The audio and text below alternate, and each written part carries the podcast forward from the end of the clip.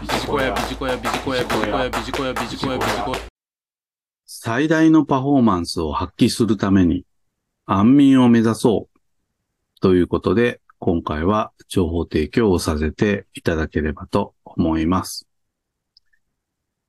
安岡正宏さんの活眼、活学という書籍によりますと、良質の睡眠のためには、熟睡と安眠の二軸が必要というふうに言われております。熟睡とは身体的な側面を指すそうです。すなわち、体がリラックスして心拍数や血圧が下がり、体の回復ができたか。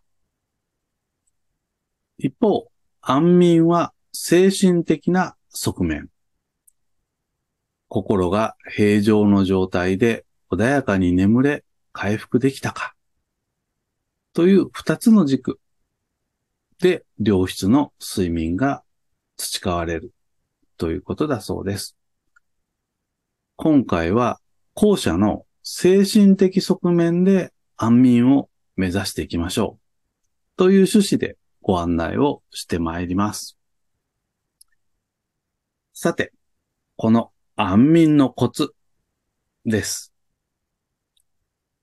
夜寝るときに精神的ストレスがない状態を目指していきましょう。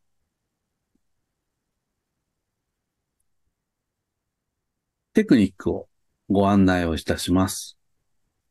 今回は2つご紹介します。一つ目、呪文を唱える。例えば、自分は元気であるといったような自己暗示のトレーニングです。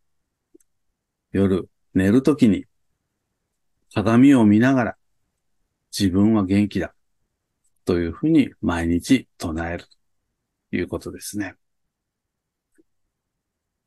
もう一つ。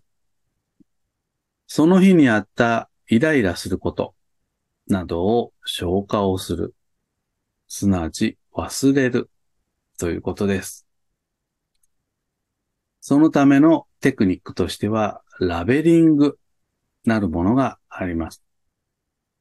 すなわち、客観的に物事を見て、一つ一つにラベルを貼っていく。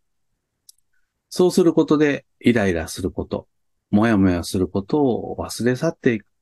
というテクニックです。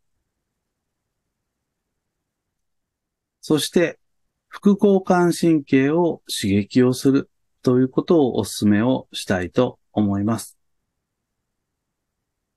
そのためには、夕食はほどほどに食べ過ぎない。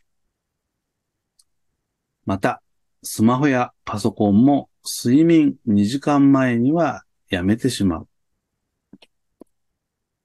そして、お風呂に入って、ゆっくりする時間をとり、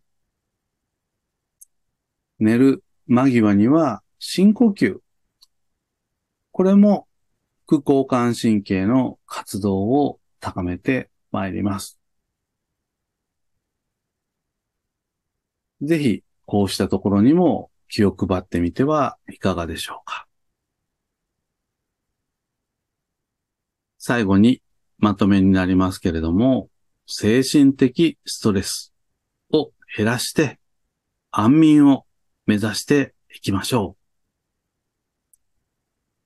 仕事で最大のパフォーマンスを発揮をするためには、この安眠が重要なキーワードになってくるかと思います。